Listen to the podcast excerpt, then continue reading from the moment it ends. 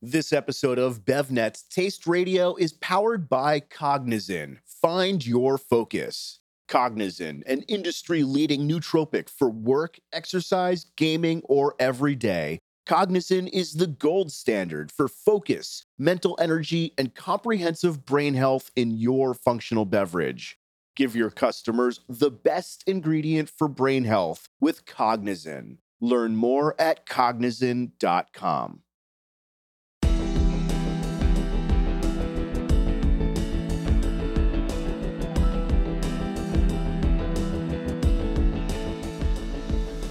Hey folks, I'm Ray Latif, and you're listening to the number one podcast for the food and beverage industry, Taste Radio.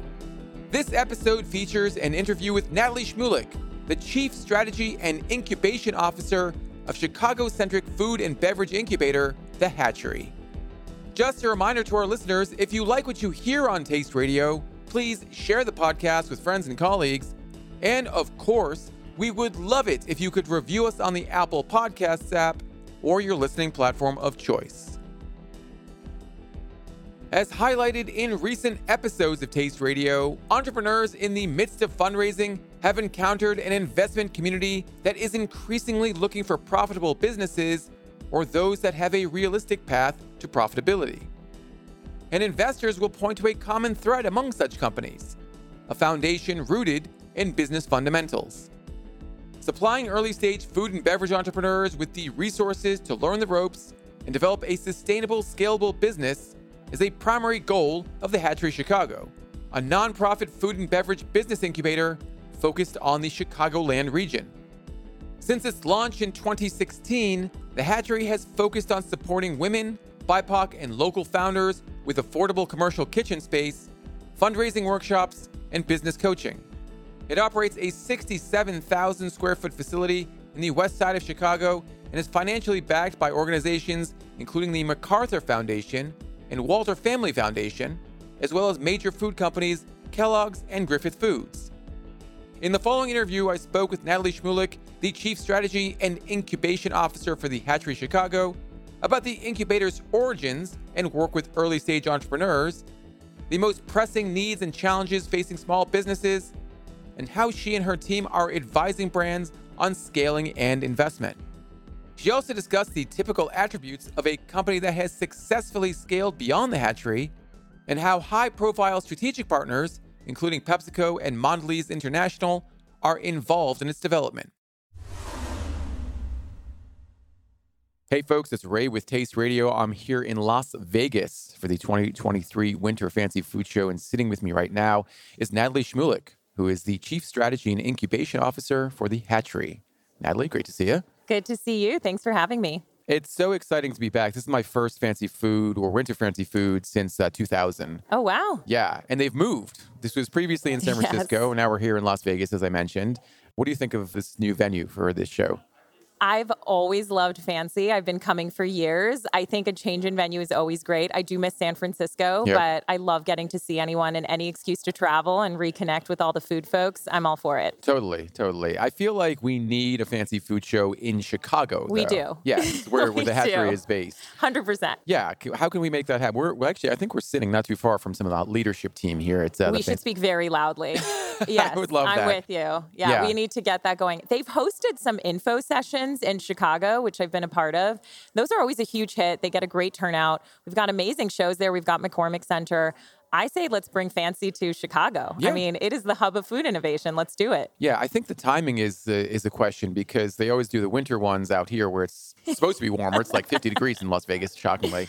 But uh, the, the summer one is in New York. Maybe we can move the summer one to Chicago at some point. Maybe, yeah. Or, you know, people are spending a lot of money on cryotherapy. So that could be a nice combo. Get your cryo on and then just go get some delicious snacks. Totally, totally. I learned something that was awesome about you, and that's that you uh, lived in Boston for a time where I live and reside and went to school. And you also went to my alma mater, Boston University.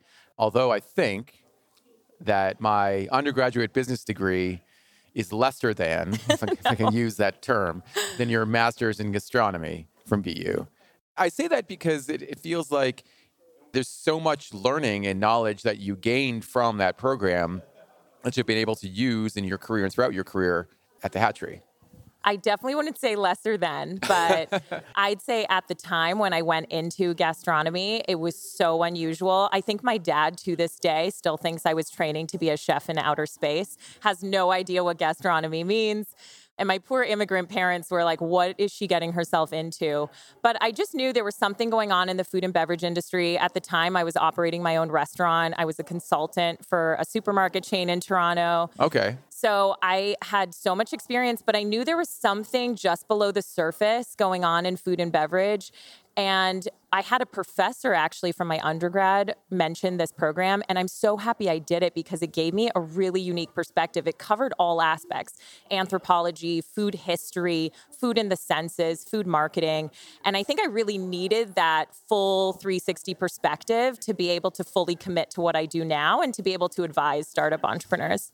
And you told me something earlier that's really interesting. You're becoming, or you are now, an adjunct professor yes. in that program, which is really cool. And what you'll be teaching is about essentially how to start a business and be effective at scaling that. Exactly. Yeah, it all comes together. So this last fall, was my first time being an adjunct professor and teaching planning a food business for the gastronomy program at Boston University. And I'm so happy because, as we were speaking earlier, I think entrepreneurship and understanding the nitty gritty of starting a business is so important. And there's not a lot of programs out there that teach you these essentials. So I'm just so excited. The students were great, and I'm excited to keep doing it. Well, you've been doing it for a long time, just not with the title of an yes, adjunct right. professor. Yeah. The Hatchery is such a remarkable organization, and I feel like it's an incubator that sort of leads the way for incubation centers across the United States, you know, food and beverage, that is. There was a starting point, obviously. Can you talk a bit about the origins and the, the development of the hatchery? You got it. So, the hatchery really started out of a need that we saw within the food and beverage community. It's a joint venture that was started by the executive director of ICNC, which stands for Industrial Council of Near West Chicago. Not the sexiest name, but a very important ode to manufacturing, which is ultimately the industry that we're in. And ICNC is actually one of the oldest and largest business incubators in the country. They're in the Fulton market area in Chicago. They have a 416,000 square foot facility that houses 110 manufacturers, not just in food and beverage, but across all industries. But over the last 10 years or so, there was this increase in food and beverage entrepreneurs wanting and needing access to commercial grade production space. So they would come to this facility, which was an old plumbing foundry, which any food and beverage entrepreneur would know that sounds like a nightmare of a place to start your food and beverage business. But they would go ahead, they would build out the space, they would set up shop. One of the graduates that have come out of there is Farmer's Fridge, which I'm sure a lot of folks know about, Rhine Hall Distillery, Metric Coffee. Amazing brands were coming out of there. But what would happen is the entrepreneurs would need to see capital to build out that food grade space. And at the time, they would go to Accion, which is now Allies for Community Business, which is a nonprofit micro lender and the other joint venture partner of the hatchery. So the two organizations came together, both very mission focused on supporting diversity, equity, and inclusion within all industries, but realizing that the barriers of entry into food and beverage were much lower than other industries. And because there was this increase in desire for food and beverage production space, we saw this as an immense opportunity to launch a new incubator that strictly is focused on food and beverage. So I came on board in the early stages and we launched as a virtual incubator, ultimately to test and learn and develop a concept based on the feedback we got directly from entrepreneurs. So we started running a starting a food business class. We still run that class to this day. We're the only ones in the Chicagoland area that run this monthly workshop, which is two hours. It gives you a very quick and intense look at what's happening in the industry, all the certification and licensing you need to get started, how to really navigate the space to make sure that you're able to launch successfully after we operated as a virtual incubator, we created the nonprofit entity and we built a 67,000 square foot facility on the west side of Chicago. And this was very intentional. We had immense support from the city, from various CPG partners, banking partners like Fifth Third, and we decided we wanted to be in and of a community that could best benefit from those resources. A lot of times we find that shared kitchen spaces are located in high foot traffic areas, rightfully so. They're expensive businesses to operate. But what that means is other neighborhoods wouldn't have as much access to those facilities, or you're looking at maybe a two hour commute, which is just not sustainable, especially for a low margin business. So we found that on the west side, particularly in East Garfield Park, it was a traditionally underinvested neighborhood, some of the highest unemployment rates, but so many incredible entrepreneurs were cooking out of their basements, out of their home kitchens, and we wanted to give them an opportunity to really build generational wealth and create a viable business. And about three years ago, we opened the Hatchery, which has a large shared kitchen where entrepreneurs can test and learn and get their start. We also have a community benefits agreement. We offer 34 free hours of shared use kitchen time to West Side residents. That has often been a barrier of entry, that initial capital you need just to get started. And we want West Side entrepreneurs to get into the kitchen to try these concepts to see if they can grow these businesses. And then when they hit about 30 or 40 hours a week in the shared kitchen, they're able to then graduate into one of our 54 private kitchens. We have three sizes for the private kitchens. They're designed to be very efficient. We also have storage on site. We have event space, ideation space. Our joint venture partner, Allies for Community Business, their loan office is right on site. So if you need access to capital, they are right there supporting you. And then we have programming, technical support, everything you need right in the facility to support support these entrepreneurs. But the best part is what the entrepreneurs bring for one another. It's such a supportive community. As we discussed too, being an entrepreneur can be so isolating, and knowing that there are other people in the trenches with you trying to figure this out and asking the same questions, getting the same answers, sharing their experience, it's so valuable. And that's something we're incredibly proud of. Just amazing, again, you know, what you bring to that community. And I didn't even know about the uh, the free hours that you give. You said 34? 34 free a week in addition to that, we do 34 at 50% and free membership to all West Side residents. That's remarkable. And then they can graduate, as you mentioned, to those 54 private kitchens. Exactly. Are the private kitchens, are they all, are they all full now? And I, I guess what's the sort of rate of turnover or what's the rate of usage for, for those kitchens? Yeah, that's a great question. Currently, we are at about just under 80% occupancy. And our goal is we want to work with entrepreneurs anywhere from one to four years. That's kind of the sweet spot. The four year mark is when we start seeing entrepreneurs graduate out out of the facility, moving into co manufacturing, their own brick and mortar spaces, their own restaurants. And we've actually already seen quite a few. This is the year and kind of our third year mark. We're seeing quite a few businesses graduate out, move into their own spaces. We've got Maya Camille from Justice of the Pies, who is a James Beard Award winner. She's moving into her own bakery space on the south side of Chicago. We've got Taylor's Tacos, who are West Side residents, incredible taco business. They launched into retail with their taco kits. They've since opened a catering space and they are moving into their own restaurant space. Chi Fresh Kitchen, which is an incredible organization that supports previously incarcerated women, providing them with opportunities to create personal wealth, to support the business. They've moved into their own space. So this year, we've seen a lot of those graduates. We've seen a lot of companies moving in their own space. But it really is around that four year mark where we're anticipating a lot of companies growing out. And then we want to see new companies coming in. So we do have a pipeline. We have a wait list right now for our shared kitchen. 5% of our facility is also dedicated to corporate partners. So we do have corporate partners that are doing ideation on site at the hatchery. And the great thing is that they share their expertise with the startup. So it's this incredible ecosystem of you got the big guys doing R&D, Ingredion and Griffith Foods, Cresco, Kellogg's Ideation Center, Synergy Flavors, and they're all sharing their food science knowledge, ingredient knowledge, flavor knowledge with these startup entrepreneurs at no cost. You talked a bit about the uh, entrepreneurs that work with the hatchery. You know, in terms of who they are, demographics wise, you know, what industries are they previously coming from? What walks of life, uh, you know, are you seeing that are most common among the partners that you have?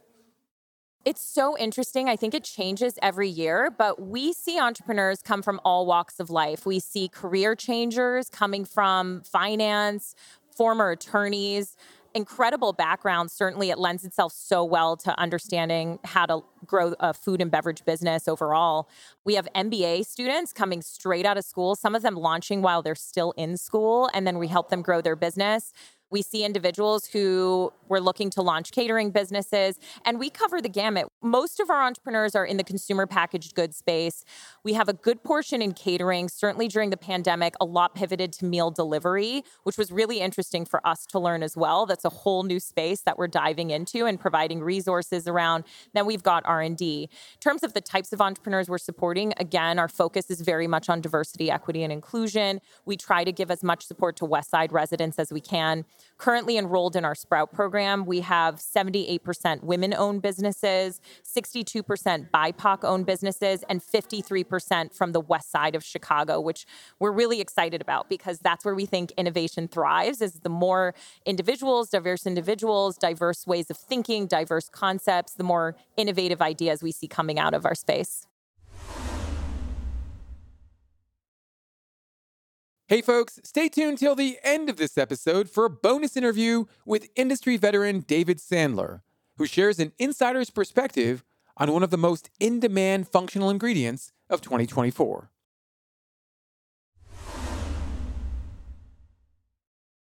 I think there's some challenges and concerns and worries that always exist among early stage founders. In early 2023, there are some more specific concerns and challenges that Yeah. we're hearing. But what are you guys hearing, you know, on the ground and sort of in the trenches with your entrepreneurs about the biggest hurdles and pitfalls that they may encounter this year? Yeah, absolutely. It's been a whirlwind. I think the last couple years have provided a lot of insights and it also shows us there's so much we still don't know. Number 1 is always financing. Hands down, I've yet to see that not be an issue with a startup company and through growth, growing pains, everything all the way through an exit strategy. Financing is always always challenging part of it is just understanding how to create an effective p&l how to be a profitable business. Some of it is how to access the capital and make sure you're actually accessing capital from the right source. Labor challenges that's something we've heard from our startups and also a lot of big cpg brands as well have come to us saying we have such labor shortages. We've had a lot of entrepreneurs who've seen a great deal of success, and now the founders are back in the kitchens making the food because they just can't find those labor sources. And that's something that we see as, as a continual challenge. And then I'd say consistently is just the information around changing regulations. We know regulations change frequently. Regulations are the biggest disruptor in the industry, and finding out the information, the correct information, and knowing how to navigate that, ensure that you're in good standing as a business, also something that we always see quite challenging for startups. Let's go back to uh, fundraising first. That is always top of the list for entrepreneurs. And, you know, with the recession that's been talked about quite a bit and seems to be looming, even though, you know, there are signs that it may not happen. It- Right. It, seems like investors are being a little bit more, um, they're being tighter with what they're giving out, and particularly when it comes to angel and seed stage Mhm. investors. So, how are you advising some of these founders to look for that early stage money and the kind of details that they need to be able to share with these investors to get them to believe that they can create a viable, sustainable business? Yeah, it is difficult out there. And the first thing we always talk to entrepreneurs about is how to be able to sustain your own business first and foremost before seeking funding. Because we've had entrepreneurs come to us and they're two months in the business and they're already seeking funding. And that to me is something that is important to pay attention to because first and foremost, you have to find ways to be a profitable business. You have to understand your cash flow and how to stretch out your cash flow. The great thing is, our joint venture partner, Allies for Community Business, they are there to provide some of that essential capital up front. They are often providing funding to businesses that aren't yet bankable or have been rejected due to credit scores. And they want to make sure that that is not an inhibitor for a lot of entrepreneurs who need capital to buy specific equipment, who need to hire a new team member. So they'll provide loans up to $100,000. There's also programs that we offer with grants. So they're able to receive through the neighborhood program at Allies, they can receive a $20,000 grant for some of these startup entrepreneurs.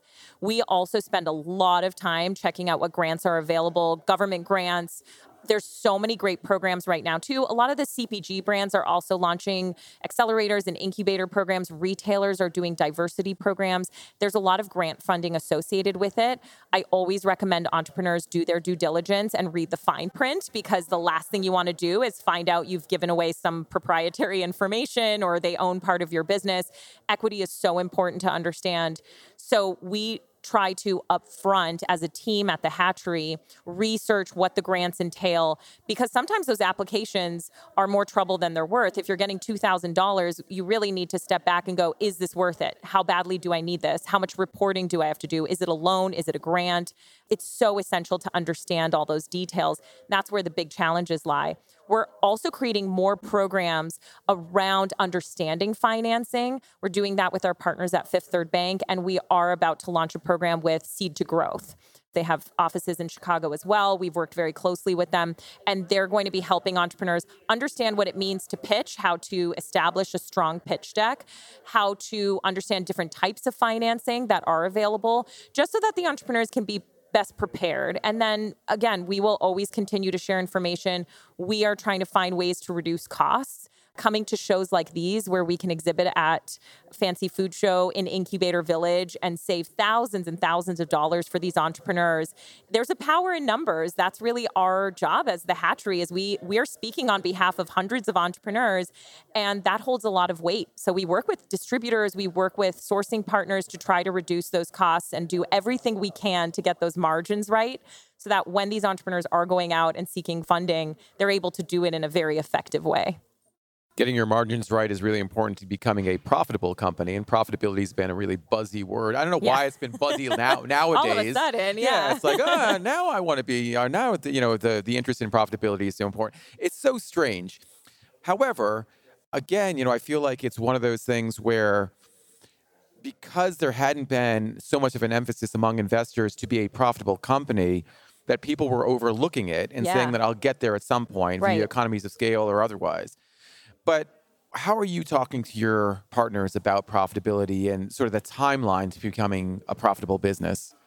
It's a very important conversation to have. And we talk about it with a lot of our partners who are looking to invest so that they understand more about what this industry entails and what it will take, what the timeline does look like to be able to get to a profitable business.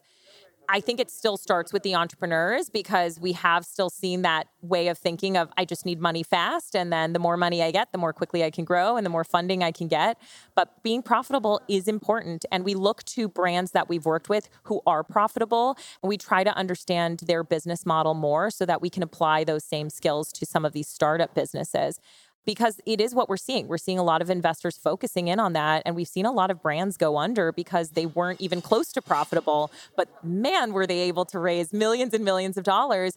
And I think that created a, a false sense of reality around what investors were looking for and then what entrepreneurs should do with their business. And I think now it is a little bit more conservative, which I think is okay. They're still moving at a fast pace, there's still so much innovation in the industry, but focusing on being profitable and sustainable, that's just essential right now. The Hatchery does so much to prepare a brand to scale. Yes when they do think or when the entrepreneur does believe that they're ready to sort of leave the nest, so to speak, yeah. are there common threads among those companies that make it clear to you or at least make you feel a little bit more comfortable that they're going out on their own? Like, how do you know when they're ready to sort of graduate? Yeah, that's the key question. We're still learning a lot. And as I mentioned, we're in this year where we're seeing a lot of that graduation. And for us, the most important thing is to track data points. We track data from the second an entrepreneur steps foot into our facility, takes a class, and try to get a sense of, all right, what were those key factors that made this entrepreneur and this business a success? Mm-hmm. I think the key thing is we do look at the financials. We go over their P&Ls. We try to see where are you in the business? Do you have enough cash flow to go into co-manufacturing to build your own brick and mortar? We had a lot of entrepreneurs get incredible grants for development in Chicago and they understand where every dollar is going to build out their space, which is really essential. I think where the entrepreneur stands, we never want somebody to completely disconnect from us. We try to re engage the entrepreneurs even when they do graduate, and we bring them in as mentors. We keep them connected because it's always good to get insights on what is happening on the ground floor and hearing what new startups are going through. So you're constantly tapped in and plugged into what's happening in the space. But I think the team is really essential. That's what we've seen. The entrepreneurs who are able to build a strong team, even if it's a two person team, if you are building a strong company culture and you have people who are dedicated to the brand and believe in the brand and are able to go out there and sell and continue to promote, that is really key. The entrepreneurs we've seen who've been able to build that team, continue to be dedicated to their brand, those are the ones we've seen a lot of success with being able to move out. But again, they still come to us. We, we still have those who graduated out who'll come to us with a question every now and then. And we want to stay connected. But for us, the biggest thing right now is tracking that data, making sure that we can see is there that specific formula where we know someone is really destined for success after they leave the nest, as you said. Yeah building out your team and we've talked about this in the podcast a million times you know your team is everything yeah. and culture is everything. The first few hires i think is that there's a question of who should i be hiring right. how much experience and what's the right kind of experience for the person that i'm trying to hire. So when you're talking to entrepreneurs where do they need most help? Is it in operations? Is it in finance? I mean what should their first hire how are you advising about that first hire and, and subsequent ones as well? Yeah it's really an important aspect of the business. And we have a workforce development team that's really essential to our business. Part of our goal, in addition to supporting entrepreneurs and seeing their success, is creating jobs and jobs on the West Side. And we made a commitment where our goal is 900 jobs within the first five years of opening, and we are on track to do so. So, first and foremost, we provide a lot of coaching and support around how to create an inclusive environment within your business, how to understand navigating through labor regulations as well. Not so easy. And then our team will also help with the interview process, where to find talent, how to retain talent. But it really depends on the entrepreneur and them being introspective and understanding where do their skills naturally lend themselves and where do they need help? We can't be perfect at everything. And when we're starting out and you're oftentimes a one or two person show and you're wearing every single hat in the business, sometimes you feel it's hard to let go of any aspect. You want full control, but you have to recognize where are your weak spots and who to bring in. And so if you have a finance background, great, that might be where you want to be. That might not be, right? There's some people who want to stay connected and be hands on and stay in the kitchens. There's some folks that want to get to co manufacturing, simply focus on marketing or focus on sales. So it, it starts with the entrepreneur first, and we have conversations around where are your skill sets and where do you really truly need help because you shouldn't be doing everything everything long term. And based on where there are those gaps, that's when we will provide that support with using resources that we have. We also really try to get the entrepreneurs to hire from the community and we'll cover their ServSafe training. We'll do job readiness training so that the job seekers are also prepared and they understand what pathways there are in the food and beverage industry. We have a culinary training program at the hatchery that we run with Chef Rick Bayless. It's called the Impact Culinary Training Program. And it's completely subsidized. It's free for youth on the south and west side of Chicago who maybe haven't had the best luck in traditional education systems, but we have an opportunity to show them a career in food and beverage. They get in three months all the basic culinary skill sets they need and then they go off onto paid internships. And then many of them end up working with a lot of our entrepreneurs or different retailers and we want to do more of that. We want to work on both sides both supporting and training the job seekers but then also training the entrepreneurs so that they can build these sustainable roles and that they're able to showcase the growth opportunities within their business as well so they can retain that talent there's so many incredible things that you do at the hatchery in terms of supporting the Chicagoland community in particular. And it's not surprising that you have strategic partners like PepsiCo and Mondelez International. You know, their interest in aligning with Hatchery seems like a no-brainer, but you know, more specifically, you know, what do they get out of it? Yeah, that's a great question. And we love working with the big brands. We spend a lot of time vetting those brands as well to make sure we're aligned on our mission. So nobody gets equity in the brands, nobody gets to kind of take anything away from the brands. It's all about dual learning and sharing information and it being mutually beneficial. So we have great partners, Griffith Foods and Kellogg's and Ingredion and as you said, PepsiCo, Mondelez, Barilla each of them come to us with different interests. For some, it's a lot to do with access to emerging brands. And we also do our own trend forecasting internally. It's really exciting because we have access to our partners at IRI and Datassential and Mintel. So we see all the well immersed trends and consumer insights, but we pair that with what we're seeing just below the surface or at the ground floor, what some of these startups are bringing to the table, what these trends are. And then we create our own trend forecasts internally and we share that with a lot of our partners. We do immersion sessions at the hatchery and sometimes we'll do safaris where we'll go through the Chicagoland area, showcase all the trends happening. And so for them, there's a lot of opportunity. Sometimes it's the philanthropic component. They want to give back, they want to see diversity as well. So they want to support these entrepreneurs and see them rise up. For some, it could be potential acquisition opportunities in the future. And building that relationship early on is so essential because you build a good rapport with these startups. You understand what they're going through, access to the trends. For some, it's job creation and job retention. Being associated with an incubator, a lot of the teams at these big companies to be able to get off site and to feel that you're part of the entrepreneurial community, they get so excited. Teaching a class and giving back, hearing the questions from the entrepreneurs is so helpful for them and their way of thinking. So there's so many opportunities that they seek out and, and we love working with them. We learn so much from them as well. Off to Expo West? Don't worry about missing updates. Whether you're behind your booth or back at HQ, stay in the loop with BevNet and Nosh Insider. Access every story on both sites and our longer insider version of our daily newsletters. Visit win.bevnet.com for details. If you work in the food and beverage industry and you're serious about growing your team, make sure to check out the BevNet and Nosh job boards. To get the most bang for your buck, purchase a package and receive a discount. Head to bevnet.com or nosh.com and click on job board at the top.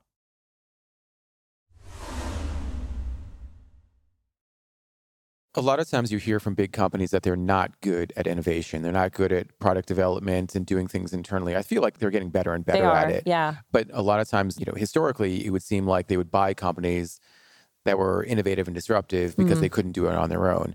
Is that something you're sensing as well? I mean, are, are, you, are you still sensing that big companies like a Kellogg's or a Mondelez or a PepsiCo are, are interested in buying smaller companies, or or is it something where the, you know they're just learning from what everyone else is doing on the ground and sort of incorporating it into their own business strategies? I think it's a combination. I think there's still a lot of interest in acquisition. Barilla made some great acquisitions this last year. So there is still a lot of that interest. I think they're becoming more strategic where it's not just about buying everybody up, but it's about buying who can effectively integrate within the core of the business as well. But I do see a lot more innovation happening internally. There's a lot more focus there, and it changes. It ebbs and flows. It depends on the budget. And a lot of times we hear with these big companies where that's kind of the first thing to be put on pause. But then suddenly there's this big realization that we know this industry changes daily, hourly. And if you're not staying on top of it, you're really going to struggle long term. So we are seeing more of that. And I think the key is really collaboration too, even understanding kind of opening the books a little bit with other companies. We never thought ConAgra and Kellogg would sit on the same board table, and they do for us. And the learnings they have with each other just through that sharing is so effective because they're all going through the same challenges, sourcing challenges and inflation. And I think the more we can find ways to safely collaborate, because absolutely you want to be very careful with competitors, but in ways to safely collaborate, both entrepreneurs with big businesses, entrepreneurs with one another, big businesses with one another. I think that's where there's so much more opportunity for innovation. And that's what we're trying to propel. That's what we're trying to do, bring more of those voices to the table. And whether it's internal or external or collaborative, that's where we're seeing opportunity for more innovation. I want to focus on that word for a second, innovation, because I feel like it's a word that has a lot of different definitions and meanings to a lot of sure different does. people. but from your perspective, what does innovation mean, particularly when it comes to early stage brands? Because I hear from so many founders that they say, you know, what we're doing is so different. And then maybe if you take a step back, maybe it's not that different. So, how do you really stand out from the competition via ingredients, formulation, packaging in some ways. Yeah, yeah. I think you really hit the nail on the head there with packaging. There's so much opportunity for packaging innovation. I get very excited about that. I think the key is you don't necessarily have to reinvent the wheel. There are some, especially in the alternate space right now, there is a lot of innovation. There's a lot of scientific formulas right now that are going on and it's it's fascinating to see but i think the innovation from entrepreneurs really has to stem from why they're in this industry in the first place why they're doing what they're doing and staying close to the problem they're trying to solve because we always tell our entrepreneurs you are in the most unique space of all because you are balancing the line between being a consumer yourself, having seen a gap in the market, and now being the entrepreneur trying to solve that problem. And so staying close to what that means is where the disruption comes from. That's where the innovation comes from. Innovation today can even come from the founder story. You might have a product that it's similar ingredients to other things out there, but you may have such a compelling story as a founder that people can relate to. And if you market it effectively, that's fantastic. So innovation, yes, it's thrown around. It's it's definitely overused, but it's still exciting. And I think that it can mean so many different things to your point. But I think it's important, again, understanding why you are doing this and how to effectively communicate that and what your angle is. And right now we hear a lot of brands that are trying to cover every single aspect. You know it's kind of the classified ad syndrome of i'm gluten free and i'm high fiber and i'm eco-friendly and all these things. That's great but you really just need to hone into that one specific thing that really is your why and how to best communicate what sets you apart from everyone else. And your products have to taste they have amazing. to taste. Oh my gosh yeah they have to taste good. And I want to make this clear to our listeners like be honest with yourself and be honest with your community about taste because if you if you get a sense that's like yeah, it tastes good enough, it's not good enough. Mm. Right. You know, it's got to taste so amazing that people. I mean, we have these crackers on our table right here Yeah. that uh, the folks from Nuffs dropped off, and I was so happy that they did because, I mean, they taste amazing regardless of what they are. I even forget now, like, were they, were there, are they gluten free or are they Gluten-free, Okay, yeah. But I would eat them regardless of Agreed. whatever the functional benefit or health benefit of these products is because they just taste amazing. I agree. I'm so happy you said that Yeah. because that's overlooked a lot of times. And it was really fun. Last year, I was talking to the team at Mintel and they were sharing that in, in their consumer research. It seems as though everything is plant based these days. And they were saying from the last few surveys, over the last several years, I think when they first started interviewing customers, it was 2% of the population identified as vegan. And we would always survey in starting a food business and different events what you think that percentage is today. And people go 30%, 50%, and it's still 2%. Right. so, and the biggest thing is that should tell you as an entrepreneur that people are willing to try, but it has to taste as good, if not better, as the real thing. And taste is always going to win. So I completely agree. And I love that. Be honest with your customers. I, we were talking earlier about some of the emails that entrepreneurs are sending right now about having to increase prices. The more transparent you are with your customers, the more they feel like they're part of the conversation, the better. You can't hide things, It- it'll come to the surface one way or another. Totally. 2023 is one of these years where I think there's a lot of anxiety. As I mentioned, you know, there's a lot of uncertainty about, you know, what the next 12 months holds, but everyone has to have a plan. And I wonder what's top of mind for you and for the hatchery for the rest of the year. Well, it's, when I say the rest of the year, it's a, we're, we're recording this on January uh, 16th. So I guess all of the year. It'll fly by. yeah. Yeah. Yeah. So there's a few things we're focusing on. We always want to focus on our core services and making sure that what we're providing is still in fact a need. So we survey our, our members all the time to better understand what are the needs today because the industry changes. We want to make sure that what we're offering makes sense. So we last year adjusted our Sprout program, which is our six month program for anyone looking to launch a product to market. The intention is you go through the six months and you launch to market at the end of those six months in order to graduate because we found acceleration is great for growth, but those early stages need acceleration because we saw entrepreneurs wait two, three years to launch to market. They were waiting for everything to be perfect. And we say done is better than perfect because if you don't test the market, you're flying without wings. I mean, you really don't know what demand there is for your concept. So last year we did the first cohort model so that we had more entrepreneurs be able to connect with each other and track the journey together. And we found that to be very effective. So we're going to be enhancing our Sprout program further. We do have plans in future for expansion where we are. So there's some land across the street from where we are, and we've been surveying our members, hearing, you know, storage is a need. Some people are asking for pilot plants. So we're exploring that. That is something we're going to look out in, into the future. But we also just want to focus on what the needs are today, how we can best inform and support our members. You're looking at space across the street. I hope you're also looking at space across the country because you know I would think that the hatchery would do well to have satellites all over the country. Now there there are incubators. Yes, yes. You know throughout the United States, there's you know Boston, Los Angeles, uh, Las Vegas. There, I mean, there's incubators all over the place. However, being a leader within that space, within this space, I would think that there is some interest, and there probably have been conversations about creating sort of a national network for incubators. Is that in the cards? Is that something you're thinking about? We do get asked that a lot. We are so grounded in Chicago. And if there's one thing we did learn, is that every market is so different. And we are just barely experts of the Chicagoland area. There's so many experts out there who understand New York, who understand San Francisco. You've got La Cucina, you've got Hot Bread Kitchen, you've got Commonwealth in Boston. There's so many experts. And we've seen that from other incubators who've expanded too quickly and ended up shutting down was they just didn't understand the local markets and every neighborhood is nuanced as well so we don't have plans to expand. That being said, during the pandemic, we did launch the Kitchen Incubator Collective, where we now partner with other kitchen incubators, commercial kitchens throughout the country. We've got about 22 members currently. We meet monthly, and it is one of the best things because we share best practices, we share challenges and struggles, the same thing as entrepreneurs need fellow entrepreneurs to vent to. Mm-hmm. Um, we've got each other and, and it's growing. And we're really looking at ways to also expand our reach around how do we approach the government around specific regulations? How do we advocate further for these entrepreneurs and pooling our resources together? So that's something we're really excited about and it will continue. And if there's other shared kitchens or kitchen incubators that are operational that are out there interested in joining, they can always email me and, and I'd be happy to have them join the group. That's really exciting. For folks who are listening and not in the Chicagoland area, is it something where they could reach out to you guys for any advice or information about or sort of the state of the industry or the state of the industry for like early stage founders at least?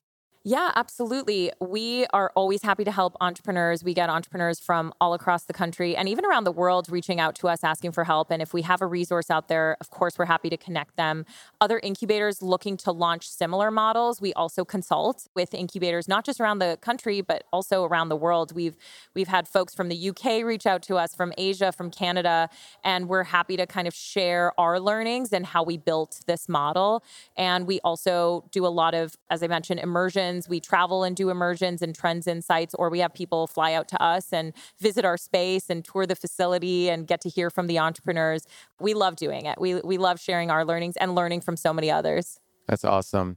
Natalie, this has been fantastic. Thank you so, so much for taking the time to sit down with me. I, I've always had a, a, a lot of respect for the hatchery, and now I know why it's run so well and is so well respected and recognized across the food and beverage industries because they have great leadership at the top.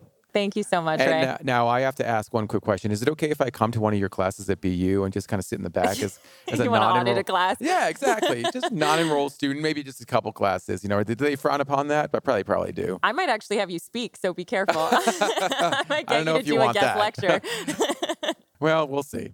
In the meantime, thank you so much again, and enjoy the rest of the show. Thank you so much, Ray. That brings us to the end of this episode of Taste Radio. Thank you so much for listening, and thanks to our guest, Natalie Shmulik. Our audio engineer for Taste Radio is Joe Cratchy. Our technical director is Joshua Pratt, and our video editor is Ryan Galang. As always, for questions, comments, ideas for future podcasts, please send us an email to ask at tasteradio.com. On behalf of the entire Taste Radio team, thank you for listening, and we'll talk to you next time.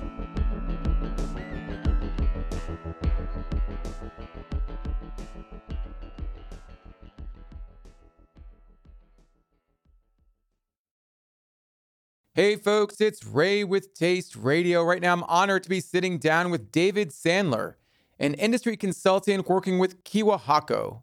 David, great to see you. Hey, great to see you guys. David, you've been in this business, the beverage business, for over 20 years. You've been working on functional beverages for quite some time as well. And I'd love to hear from you about that term because it's an often used term in industry. But what is a functional beverage?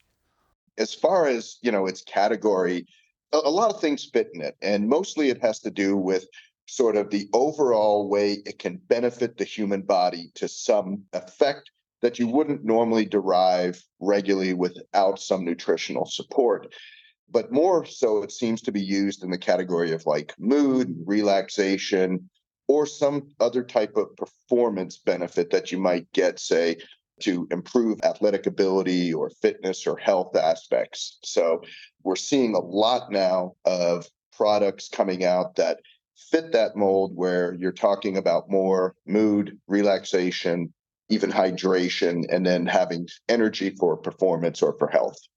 There are a lot of benefits that can be described as functional, but within this umbrella of functional beverages, could you talk about the growth of the category and where it's going in 2024 and beyond?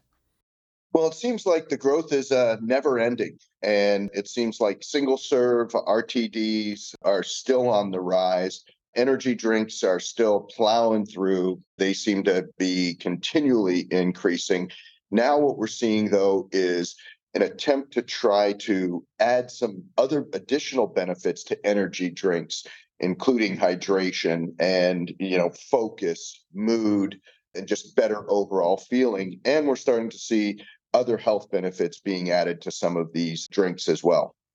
Let's talk about one functional ingredient in particular that's cognizin which is a, an ingredient that i have a lot of love and respect for. But talk about cognizin and what makes it a leading nootropic well, one, you come with uh, years and years of experience from the makers, uh, Kyowa Hakko. They just have such great processes and really stellar research and very solid scrutiny behind their ingredients that they do work with and promote. And so from there, you know you're going to get something that's that's really, you know, first class.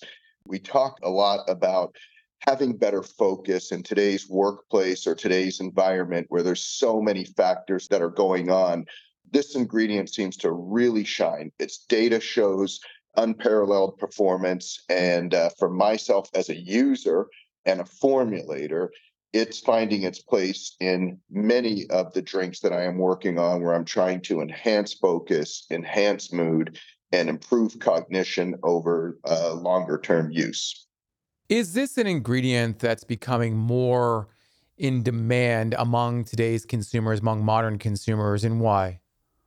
Well, I think one we're we're starting to see it more in products that are out there. So consumers are starting to understand a little bit more about it.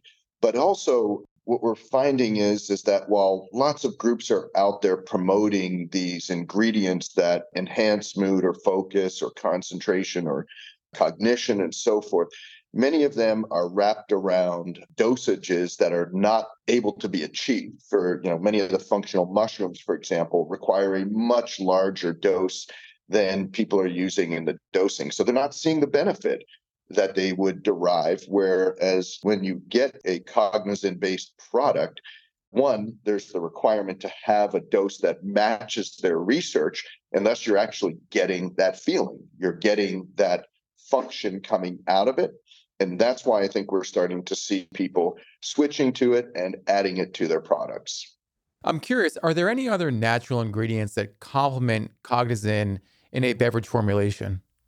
It can go in a number of different ways. You can put it into your standard pre workouts to improve the overall function of a pre workout where you've got your energy, maybe you've got your blood flow, you've got your pump that you're looking for, and then you complement it with a, you know, the focus factor, that concentration that helps you zero in and have a much better workout. But we're also seeing where I would complement it with things like some of those other functional so-called ingredients like mushrooms and a few other ingredients out there where it works so well. The wonderful thing about Cognizin is it works in every format, right? From capsules to powders to liquids. Its taste is just so easy to work with. It's incredibly soluble. It's just a very, very easy ingredient to work with. Easy to work with and easy to learn more about by going to cognizin.com. C O G N I Z I N.com. David, thank you so much for sitting down with me today. Thanks for all the information and uh, look forward to catching up again soon. It's an absolute pleasure. And again, thank you for having me.